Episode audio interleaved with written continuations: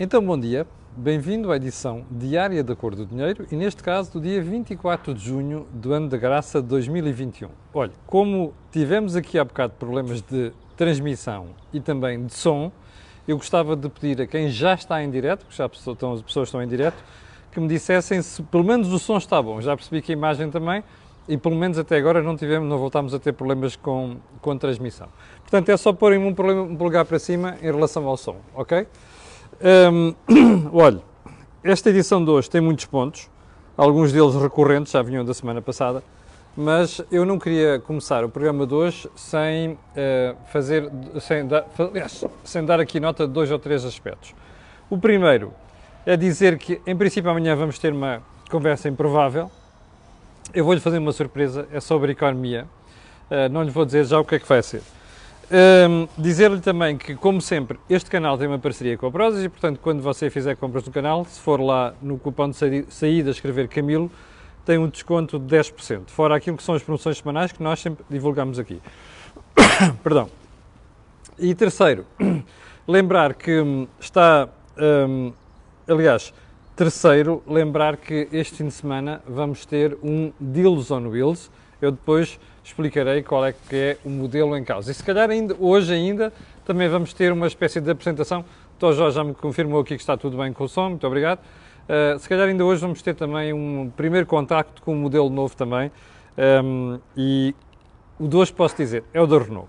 Bom, sem mais delongas, ah, sem mais delongas nada. Espero que tenha visto o seminário ontem da uh, webinar da Plan, onde eu participei, sobre a questão de financiamento de automóvel. Se não viu, dê lá um, um, um salto à página da Plan, está lá o, o, o conteúdo, muito bom. E também lembrar-lhe mais duas coisas. Em primeiro, que na próxima semana vamos ter um webinar sobre a questão das pensões, ou seja, os planos alternativos de pensões. Esteja atento a isso, isso é o seu futuro. E também lembrar que amanhã vou estar em Santa Maria da Feira a comer umas fogaças. Estou a brincar. Vou moderar o Fórum Bisfeira, ou seja, um fórum virado para as empresas do Conselho de Santa Maria da Feira. se quem estiver desse lado das empresas querer participar, já sabe, é só inscrever-se lá no Fórum Bisfeira. Agora sim, vamos à edição de hoje, para o período de ordem do dia. E eu gostava por dizer que fiquei estupefacto ontem, porque li nos jornais, espero que isto não seja verdade, li nos jornais que o, ninguém do Ministério da Administração Interna esteve no funeral do um, trabalhador das estradas, de manutenção de estradas, que morreu no acidente que envolveu a comitiva do ministro um, Eduardo Cabrita. Uh, bom, há muitas coisas que nós continuamos sem perceber aqui. Para já, decorre um inquérito, ainda, ainda, muito, ainda bem, porque envolveu uma morte, mas não sabemos se afinal foi a viatura do ministro ou não que fez, aliás, que esteve envolvida naquilo, ou foi só um carro da comitiva. Não sabemos a velocidade a que vinha o condutor da viatura. Aliás, nós todos conhecemos, não tem nada a ver com este governo, conhecemos em geral a, a falta de senso que alguns condutores das comitivas ministeriais revelam a conduzir.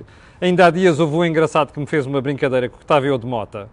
Uh, e como eu sei que há vários agentes policiais que vêm aqui a este canal, quero lembrar uma coisa. Quem detém o, o, quem detém o estatuto de agente da autoridade tem que ter uma dupla responsabilidade. Há dias houve um fulano, uma comitiva ministerial, que me fez uma razia da mota, que em condições normais, se fosse eu a fazer, tinha ficado sem carta. Portanto, estas coisas exigem cuidado. Assim como exige cuidado, muitas vezes aquelas comitivas ministeriais que vêm para aí a apitar e com a GNR pelo meio a abrir caminho e, sobretudo, abrirem uma velocidade espantosa. Portanto, nós não sabemos aquilo. Agora, o que é que é relevante aqui? Então, ninguém percebeu, por uma questão de respeito no Ministério da Administração Interna, alguém devia ter ido ao funeral do senhor. Eu espero, sinceramente, que isto não seja verdade. A bem da hombridade.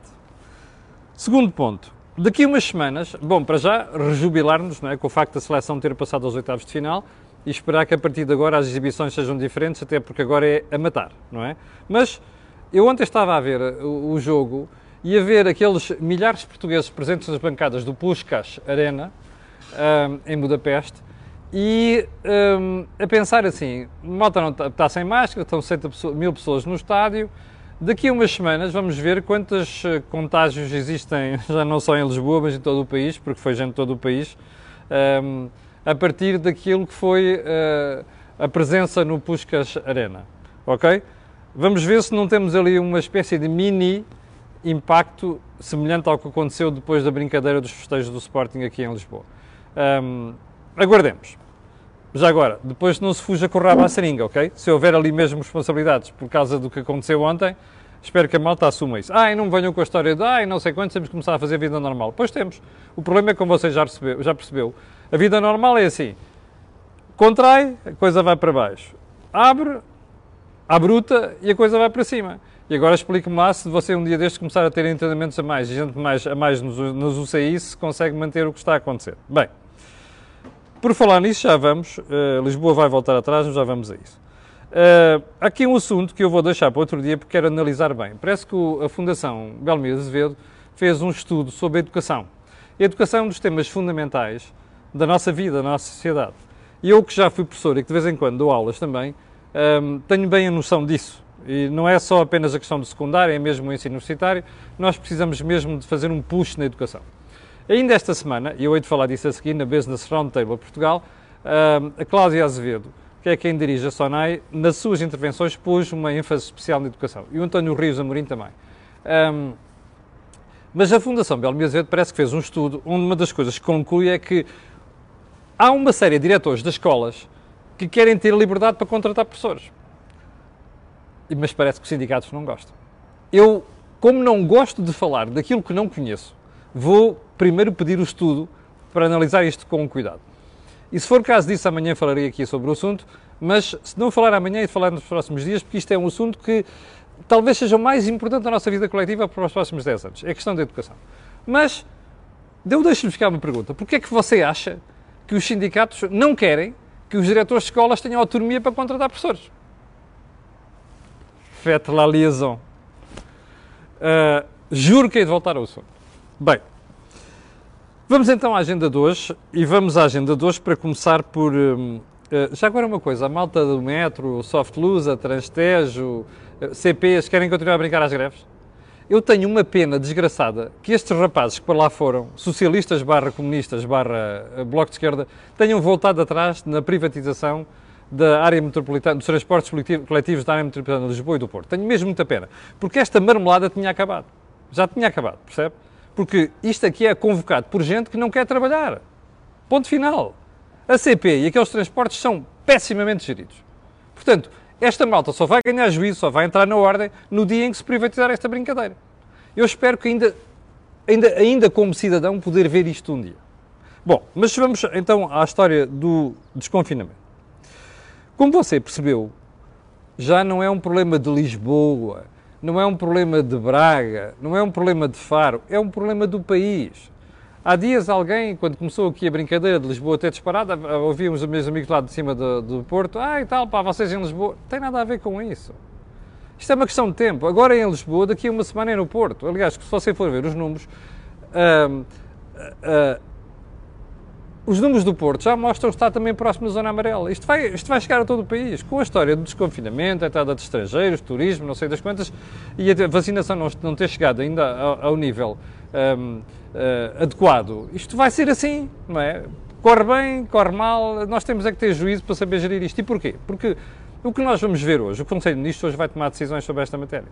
E você vai ver que não só uma série de regiões em Portugal vão parar o desconfinamento, vai-se parar no grau de evolução, bem como outros que vão mesmo ter que recuar. E eu suspeito que Lisboa vai ser um destes. O governo não está para aí virado, mas o problema, Fernando Dina, que é uma espécie de oráculo daquilo que vai acontecer, não é? Fernando Medina, ontem, já veio dar a entender que hum, Lisboa pode ter que voltar atrás. Aliás, eu acho mesmo que se calhar o governo agora, agora é mau, ou seja, quando já estamos no pico é mau rever regras quando estamos no pico não pode ser. É uma questão de descredibilização. Mas quando isto estiver mais estabilizado, o Governo vai ter que rever as regras, vai ter que incluir no, na, nestes indicadores que dizem se vamos avançar ou recuar, tem que incluir a vacinação, tem que incluir os internamentos e por aí adiante. Senão isto é um sarilho. As coisas vão continuar como estão. Portanto, agora imagine o que é para a economia, para a restauração, para o turismo não sei das quantas, para as, para as lojas em geral, terem que voltar a fechar às 15h30, ao fim de semana. Já, já pensou nisto? Isto é o pior que a economia pode ter, que é, bom, agora expande, abre, depois volta a fechar, depois uh, volta a condicionar, depois fala-se nisto e naquilo, ou seja, do ponto de vista de expectativas das pessoas, isto é o pior que pode suceder. Mas é quase certeza aquilo que nós vamos ter nos próximos dias. Bem, então, uh, enquanto esperamos pela decisão do Governo hoje sobre esta matéria, um, vamos mudar de assunto. E o primeiro ponto deste mudar de assunto tem a ver com, outra vez, com o Russiagate. Ou se você quiser Medina Gate, ou se você quiser Datagate, como eu comecei por chamar. A TSF ontem à noite divulgou a informação de que teve acesso àquilo que é a auditoria interna que a Câmara Municipal de Lisboa fez. Eu já me manifestei aqui contra o facto de ter sido uma auditoria interna. E recordo-me do Dr. António Medina, o Dr. Fernando Medina, antes de ontem, na televisão, na TVI, ter dito que, ah, e tal, é que se nós fôssemos fazer uma auditoria externa, isto nem em setembro estava pronto. Bom, isto é mesmo auditorias à portuguesa. Para já. Uma auditoria tinha que demorar de junho até setembro? Não, não tem nada. Isto aqui é desculpa do Dr. Medina para não pedir uma auditoria externa. E a pergunta que eu tenho para fazer, que o João Marcos de Almeida já colocou no dia D, na segunda-feira, vai lá ver, uh, é porque é que é um inquérito interno? Repare, nós, nós não temos desconfiado as pessoas, mas repare, do ponto de vista de independência, teoricamente, a independência resulta do facto de nós termos alguém de fora que não tem nada a ver com o assunto a avaliar um problema. Porque senão, senão não é auditoria. Você dirá, ah, também nas empresas também há a comissão de auditoria interna. Está bem, mas por isso é que depois há auditores externos. Esta matéria que aconteceu em Lisboa devia ter sido objeto de auditoria externa. Este é o primeiro ponto. Mas agora, mesmo tendo em conta, é, em conta perdão, esta auditoria interna, a TSF divulgou ontem, a informação não é minha, que o gabinete do Dr. Medina Fernando Medina sabia desde 2018 desta história de entrega de dados às embaixadas. Ouviu bem? Desde 2018. Aliás, se você for ver aqui algumas informações, hum, a Câmara de Lisboa enviou dados para o Irão, Arábia Saudita e 27 vezes para a Rússia. Isto é novidade? Não. Já sabíamos que tinha havido uma série de envio de dados. Agora, o que é que é novidade aqui? O facto de ser o gabinete do Dr. Fernando Medina que teve acesso a isto. Isto é que é preocupante, percebe? Porquê? Porque mostra que aqui já não é uma questão de eu não recebi o e-mail, eu não sabia, eu deixei de saber. É pá, se calhar os outros sabiam eu não sabia. Isto não pode ser, percebe? Do ponto de vista institucional, quando você dirige uma instituição, uma empresa, outra coisa qualquer, o aspecto fundamental é qual é a responsabilização que você assume como líder? E aqui o ponto é exatamente este. Porque não se pode dizer, epá, isto é daquele departamento, eu não tive conhecimento. Aqui é o gabinete do Dr. Fernando Medina. A gente pode perguntar assim, ah, está bem, mas eles deram conta ao chefe? Podemos especular, mas não me interessa especular. O que me interessa é assim, como é o gabinete dele, como é o órgão que circula, que trabalha de forma próxima com ele, ele tem de saber. Não soube, assume a responsabilidade. E se eu já defendia aqui, aliás, nesse mesmo programa da TV, ouvi, ouvi o Dr. Fernandina dizer uh, que, ai, porque é que eu me ia demitir agora? Para depois candidatar-me às eleições em setembro? Exatamente. É que se ele não tem nada a temer, não é? E se ele não tem, se ele for homenzinho, entre aspas, não é? E, e, e, os homenzinhos assumem a responsabilidade daquilo que, que, eles fazem, mas também das pessoas que trabalham com ele, o mínimo que podia haver aqui era uma pedir demissão. A seguir vai às urnas e, e o eleitorado decide se ele volta a estar lá ou não. Agora, esta história do gabinete de Fernandina ter tido acesso à informação e saber disto tudo, isto é a prova mais evidente que Medina não devia estar naquele lugar. Já. Bom. Uh, e, portanto, a minha pergunta seguinte é: o Dr. Medina ainda é, ainda é Presidente da Câmara Municipal de Lisboa? Bom, já agora é assim, vá lá ver, porque parece que há uma série de incidências que já vêm desde o tempo em que António Costa lá estava, e que depois se decide uma coisa, depois não se faz, e a gente pode perguntar assim: então, mas porquê é que isto acontece?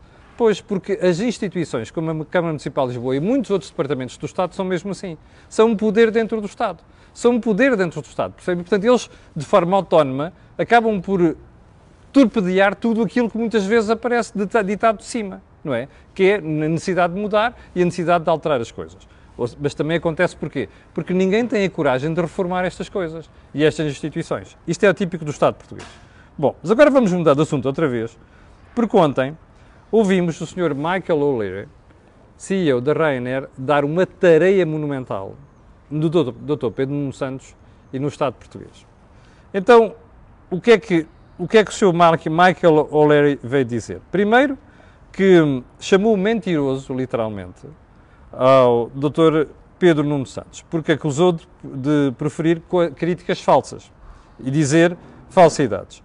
Um, aliás, ele classificou de mentiras e críticas falsas. Portanto, Dr. Pedro Nuno Santos passou ontem por mentiroso um, perante jornalistas internacionais.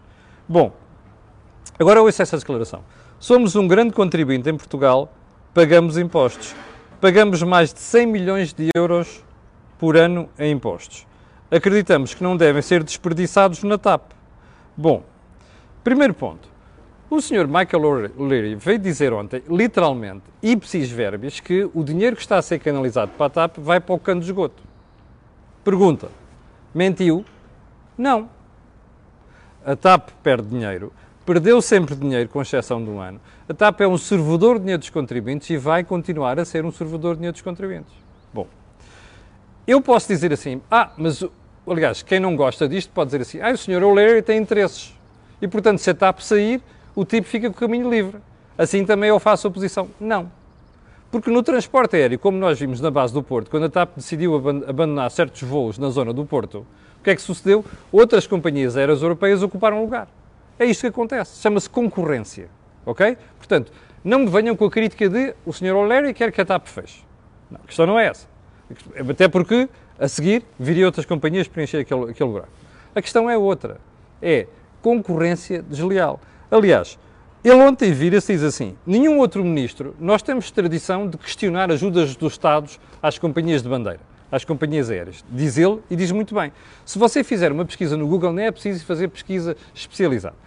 Faça uma pesquisa no Google e veja quantas vezes a Ryanair e até a EasyJet questionaram apoios de governos europeus às companhias aéreas. E isto tem razão de ser. Porquê? Porque imagine que você está num negócio e você tem uma dificuldade brutal de gerir esse negócio. O transporte aéreo hoje em dia é o cêntimo, está a ver? É como o negócio dos combustíveis. Aquilo é quase uma commodity. Mais cêntimo, menos cêntimo, você ganha dinheiro, ou estabiliza, ou perde dinheiro. Ora, quando você está num negócio assim, é muito importante perceber quais são as regras do jogo. Ou seja, e saber quem é que no jogo está a jogar de acordo com as regras da concorrência e quem é que não está. Agora imagine, você tem uma empresa, não é? Está ali ao cêntimo e de repente ao lado há uma empresa que recebe dinheiro de alguém, neste caso do Estado.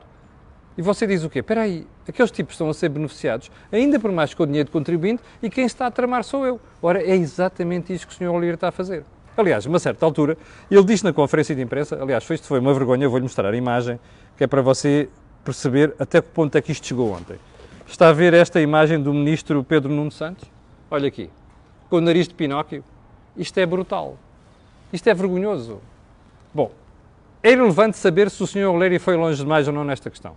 Mas é, é relevante saber outra coisa, pensar outra coisa, que é quem não quer ser lobo não lhe pode vestir a pele.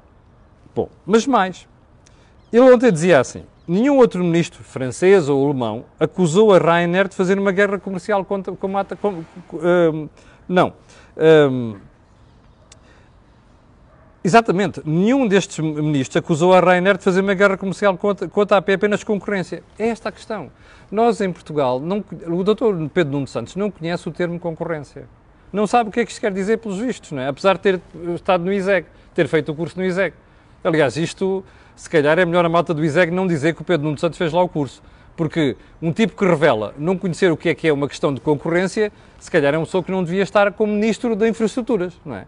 Tutela a TAP. Bom, tudo isto somado, onde é que a gente fica? Um, numa questão. Ah, e mais, ele faz até uma previsão. Diz assim: Ah, vocês vão ver que. A propósito da nova administração da TAP, toma posse hoje, e nomeadamente a CEO. Ele diz: Não, senhor, é competente, o problema não é esse, o problema é que a empresa vai ser gerida pelos sindicatos. Você tem alguma dúvida quanto a isso? É que eu não tenho. A TAP foi sempre gerida pelos sindicatos. Há mais de 11 sindicatos dentro da TAP. Pergunta, você consegue gerir uma empresa com 11 sindicatos? Eu não tenho a mais pequena dúvida. Portanto, aquilo vai continuar a ser um servidor de dinheiro e eu só posso uh, terminar esta parte da análise do Sr. Michael O'Leary da TAP dizendo o seguinte. Um, o Sr. O'Leary é neste momento um dos maiores protetores e defensores dos contribuintes portugueses, porque está a questionar aquilo que são as ajudas que o, TAP está, que o, Estado está a conceder à TAP. Bom, então vamos voltar à questão que eu falei aqui ontem, eu sei que estamos em cima dos 20 minutos, vamos falar aqui a questão que eu não tratei aqui ontem do Business Roundtable Portugal. Bom, aqueles, aquelas pessoas têm como preocupação três áreas: as empresas, a educação e o Estado. O que me preocupa aqui mais disto tudo é o Estado, porque a educação, que é a grande aposta, como eu, como eu disse, o que é, qual é a preocupação ali? São 42 grandes empresas. Pergunta, porque é que não são mais? Porque não se quer ter ali a mesma função que outras associações empresariais. Mas qual é o problema fundamental disto tudo para mim? É a independência. Eu questionei a Cláudia Azevedo, o António Morim, o Vasco de Melo sobre esta questão. Eu estou muito preocupado com a educação, estou muito preocupado com a questão fiscal, concorrência, não sei das coisas, mas a questão mais importante para mim é a independência. E porquê é que eu digo isto? Porque eu estou farto de ver associações empresariais em Portugal que, em vez de fazerem oposição, no sentido de nós temos de defender o interesse das empresas perante os governos, fazem a fretes. Ora, isto é o pior que pode acontecer numa economia. E é o pior que pode acontecer às empresas. Portanto, a minha pergunta naquela conferência de imprensa foi: que garantias é que nós temos que vocês vão ser diferentes dos outros?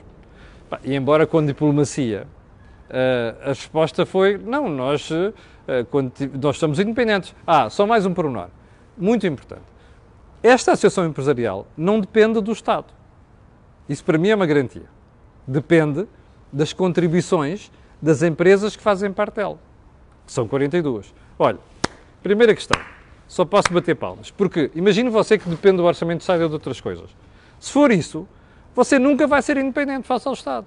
E cada vez que o Estado fizer uma patifaria qualquer na área das empresas, que é aquilo que faz normalmente, as empresas não, não os vão ter no sítio, não é? Para criticar. Portanto, isto para mim é uma garantia. Agora, praxis. É muito simples, como eu disse ao António Luís Amorim e também aos outros com quem depois falei em privado. Eu vou estar atento como cidadão. Porquê? Porque eu daqui para a frente vou ver a atuação desta Associação Empresarial, da BRP, que é para perceber se são mesmo independentes em relação ao Estado. Aliás, eu, uma das intervenções que fiz, até disse à Cláudia Azevedo que nós aprendemos muito, aprendemos muito com o pai dela, com o engenheiro Belmiro Azevedo. Se havia coisa que o Belmiro Azevedo tinha, era um tipo independente, não é? Tinha-os no sítio. E quando era preciso mandar o Estado dar uma volta ao bilhar grande, ele mandava. Ora, eu nunca mais vi nenhum empresário em Portugal com esta capacidade, com estes e com esta coragem. Portanto, eu espero sinceramente que esta Associação Empresarial faça diferente dos outros. Porque é a garantia que nós teremos de que está a defender os interesses dos trabalhadores, da criação de riqueza e do emprego em Portugal, em detrimento dos fretes ao Estado. Não é? Porque é aquilo que nós estamos habituados hoje em dia. E eu não tenho medo de utilizar estas palavras. Bom, Chegámos ao fim da conversa de hoje. Eu quero agradecer às pessoas que estão em direto, quero, quero pedir a estas pessoas e outras que vão ver aquilo que peço sempre, que é colocarem um, um gosto e fazerem partilha nas redes sociais. Também sabe porquê. Aquilo que houve aqui não houve em mais lado nenhum. Então, fique, vamos ver se ainda consigo fazer o Deus ou Neles hoje, mas na certeza que amanhã às 8 da manhã, em Santa Maria da Feira, cá estarei aqui para lhe atazanar o juízo. Obrigado, com licença e até logo.